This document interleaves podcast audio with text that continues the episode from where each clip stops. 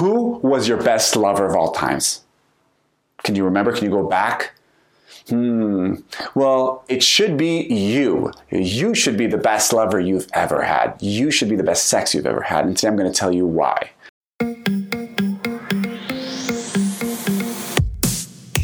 You are listening to the Potential State Podcast with your host, Dr. Assael Romanelli. Hi, I'm Dr. Assael Romanelli, and this is the Potential State. And today we're in sexual ownership number one be your own best lover ever. So, we all want to be considered the most legendary lovers for our partner and on our exes. And yet, there's something that I've realized over the years is that there's the we miss. We need to be our own best lovers. We need to have, be the best sex we've ever had. And why? Because the second we know ourselves better, the, the second that we've explored, we've had more sex with ourselves than with anybody else, then what happens is we start, we change a power dynamic that I see all the time in couples. And let me explain. So, as a society, we often frown upon sexual exploration and masturbation, especially for girls and women.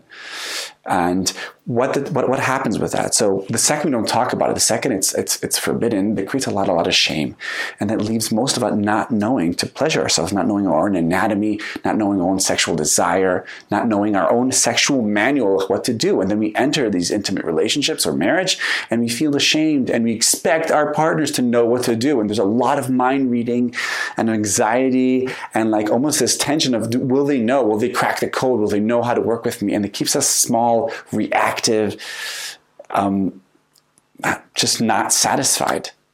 And that also that because we're implicitly waiting for our partner to deliver and to teach us and to discover and to just know what to do, then that and there's a lot of disappointment. We have a lot, a lot of fighting over that. So why? So how can we change that? The answer is be your own best lover. And what does that actually mean? What will happen with that? It will give you confidence. First of all, just not just in the bedroom, but in the world, like you will know thyself. We've been speaking about knowing thyself in so many different ways. This is one way to know thyself. What feels good? What doesn't feel good? You will feel more confidence in your relationship to tell your partner what you want and then you will let go they will they will you will relieve a little bit of the tension and the pressure they feel that they need to deliver that they need to know better than you and suddenly you can guide them and you can tell them, and it lowers anxiety because now you know what you need, you know what you want, you know it feels good. You can direct them. They're not responsible for your pleasure. They know that you can also pleasure yourself. It also liberates you when you're feeling horny, when you want more sexuality and your partner can't or won't, or they're not even next to you, you'll be able to satisfy yourself. You're lowering the pressure off your partner all the time to deliver to satisfy you because you'll be able to satisfy yourself. And it creates the whole topic of sensuality and sexuality and masturbation an open topic in your relationship with your kids. It becomes a legitimate way. Just like you're exploring your voice, you want to hear your voice, you're exploring your physicality in sports, sensuality is part of it. I want to give you two quick examples of where I met this in my journey. So the first, I, was doing a math, uh, uh, in my PhD studies. We were doing class about sex therapy, and we worked in partners and pairs. And I was pairing up with this other female student, and we had to draw the vagina. And I drew it, and then she drew it, and then we had an argument about the anatomy. And I was pretty sure it was right, but you know, after all, she has one and I don't. And when the teacher showed us the drawing, we realized that she didn't know. She had no idea the own anatomy of her own vagina. And I thought that was fascinating to for a woman to be of that age and not realize, not know. And I feel like that echoes a lot of times in the clinic in heterosexual couples that I work with, that the woman often complains that the husband does not know how to satisfy them. He only wants sex, but the sex is really bad. And then I often ask them, and do you know? Do you know what feels good? And often they say no, they don't know, or they're embarrassed to, to, to check or to, to explore with themselves. So there's this uh, this imbalance right now. There's expecting this expectation because men always want more sex that they exactly know what to do and they'll know exactly what to do. And when they don't, ah, they fail the test. And the, the men feel that pressure, and then they either avoid it completely or they just ignore the, they ignore the needs of their partner. So how do we solve this? How do we how do we soften this a little bit? How do you become your own best lover? The first thing is know thyself, explore, read, look in the mirror, watch films, alone with your partner, perhaps start alone where you feel more safe. Then, after that, learn how to pleasure yourself. Learn what feels good for you.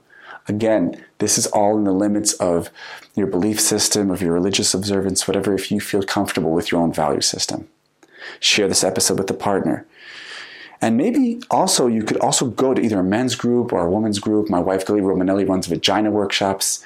Go go to a, a, women's workshop, go to a vagina workshop, go to a men's, read a book. I'll, I'll share some um, some links to books.